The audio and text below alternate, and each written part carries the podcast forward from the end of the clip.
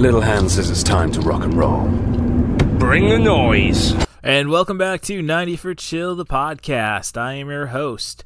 Cool Movies Darth is the handle I'm trying to get over. You can find me on Letterboxd at C M Darth for short. CatBustRuss on Twitter is my handle. You can just call me Russ Stevens. And this week, I don't have a guest, but I kind of been sitting on the thoughts I had for Spiral from the Book of Saw, the first feature that I've gotten to see in twenty twenty-one, the first feature I got to see since Makoto Shinkai's Weathering with You. So, quite a contrast and experience. Next week, I do think I'll have something action-packed lined up for you. Let's go and try to get to this review fast. Give myself the time to let it all out. Of course, you're listening to the podcast, so you know it's on all major platforms. Apple Podcasts, Google Podcasts, Spotify. I kind of skip Stitcher. Just never really liked the format of that. But, hey, that's your preferred place to hear it, let me know. You can send me an email at rustthebus zero seven at gmail dot com. That is where you can offer up what you'd like to hear on the podcast as well. If you want to be a guest on the podcast, you got a movie, you got a theme, you got a director, you have an actor you want to talk about. As long as we focus, and that's a loose term, on the films they offer between seventy-four and one hundred minutes, I'd be happy to talk to you about it. Also, let us know what you think on all the platforms. Give us five-star reviews and such. Share it with your friends. Thank you very much for taking that consideration. And another thing I'd like to get, if you want to offer me up some royalty-free music, just get that exposure. I'll be happy to go and do it, put it on the podcast. I'll gladly discuss terms with you that'll be mutually beneficial. Just, again, email rustthebus zero seven at gmail dot com, and we'll get to work on that. Thanks again for your loyal patronage. Thanks for making twenty twenty-one a worthwhile year. It's still, you know, tough coming out of the pandemic. Still kind of feeling new to Champaign, Urbana, despite the five years, and just need to know that our good people out there. If anything, that has made ninety for Chill the podcast a success. That's right, you people have made it a success. So thanks, and we'll be back with the Spiral stuff. This package just came in. Get everybody out of here.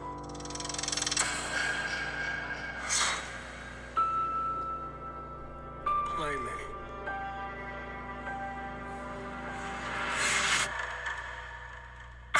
Detective Banks, do you know where your officers are?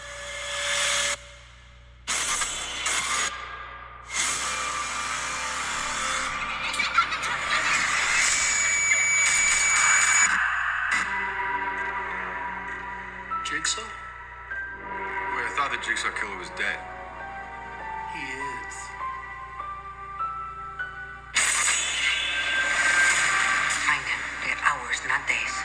Catch this guy. If there's nobody on the force, I can trust.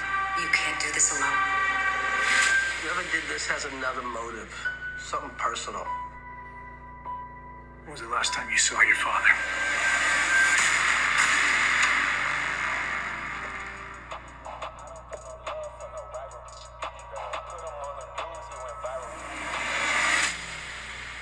Jigsaw copycat. This is gonna go sideways fast. All available units, officer down. That was just an diversion to get us out of the precinct. Bounce, bounce, bounce, bounce. I need everyone on this case. He could be anywhere. He could be anyone. We're gonna tear this city apart. I'm gonna spin like a spiral.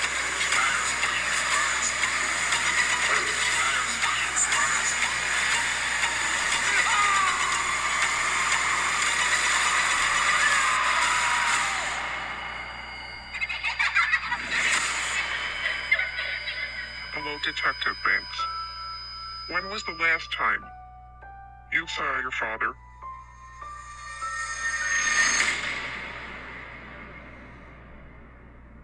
Darren Lynn Bousman's Spiral from the Book of Saw, I say, is definitely top three, top four of the Saw series. I got to see it on the last day. It was in Champaign. By the time I left, I couldn't get myself a selfie with the poster because they had taken it down. So, as I say, last show and nine o'clock show, you know the deal there. Now, this is definitely Bousman's second best uh, Saw feature. It might be better than two from a technical standpoint, but it doesn't have the gamesmanship that we expect from a Saw movie. As many people have pointed out, including uh, the Stone Gremlin Productions company on YouTube, that it's more of a police procedural. I stated on, on an earlier podcast with my older sister, the Poetic Critic, that's the Poetic Critic, all one word on Letterboxd, that I think it would have probably served itself better if we had the character from Lethal Weapon four, whom Chris Rock portrayed there, and just brought it into this picture. Kind of like how I think Predator two would be a top ten action movie if we had Riggs alongside Murtaugh hunting down the Predator in L A. But I will digress there. When I say that it is a return to form, in a sense, to the original series, I thought Jigsaw, the eighth installment of the series, was fine, and I didn't think it was over the top too much with the gore. I would say with the uh, Spiral, we kind of get a return to form, or say an homage to how James Wan nearly gave us a P G thirteen suspense thriller instead of a R rated film that kind of started the torture porn thing with Hostel being only two years later. I guess what I'm getting at there is that the beauty of the film is, for the most part, you do have your gorier bits, but it's more about the implication that something is far more vicious than what you end up seeing. I guess I just appreciate the subtlety. I mean, when I look at Italian horror, you could have your total graphic gore fest of Lucio Fulci, but you can have your gore and beautiful mise en scène with Dario Argento. Now, I think the most important thing that we get from Spiral is that we get ourselves another gory annual horror franchise. Kind of, I guess, how John Carpenter imagined the Halloween uh, franchise. We all know the disaster that financially occurred with Halloween three being separate from the Michael Myers story, but it was worthwhile, at least. If we would have just had Halloween four lined up right after that and kind of jump back and forth, I think it would have been really good. Now, when it comes to Spiral being from the Book of Saw, meaning that it's not a sequel, it's a spin-off, I would really love a sequel. Of course, we're going to need Chris Rock to be back, and I think we could use a little more Chris Rock type comedy. We only really get two bits with that. The opening where he goes on about how Forrest Gump died of AIDS as he's trying to win the favor with thugs he's gone undercover with. I love the violence and the humor of the crystal meth dealer scene. But when I bring up John Carpenter, I think he's got one more movie in him. Why not let it be a Saw movie? A lot of these uh, horror movies nowadays are pretty derivative of John Carpenter's Halloween, and I would say the John Carpenter Apocalypse trilogy. What really makes this f- film stand out as a great Saw installment is we got a message to all the violence. I loved this all caps are bad, I'm sorry, all cops are bad messaging. We have the stories about Chris Rock trying to stop the Jigsaw copycat who is just taking out corrupt, cor- eh, corrupt cops.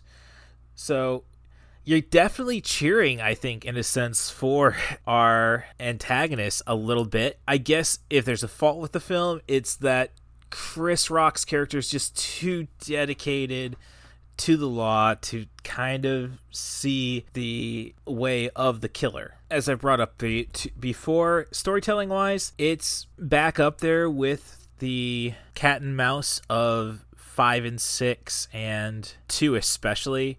The bait and switch elements are great in it.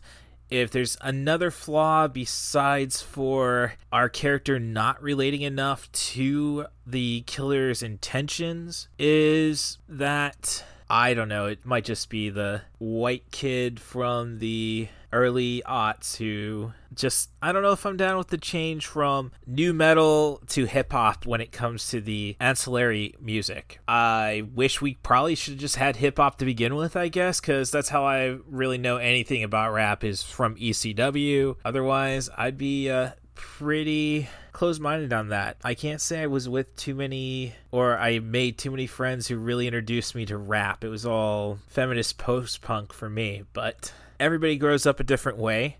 And with that said, it brings me to, I guess, my conclusion with the fact that I was only in the theater with two other people, a couple. I just said, didn't give them too many details, so I wasn't doing too much promotion, that, hey, I have a podcast, what do you guys think of it? The girl in the couple was, I think, far more impressed with the film, liking the new take on Saw.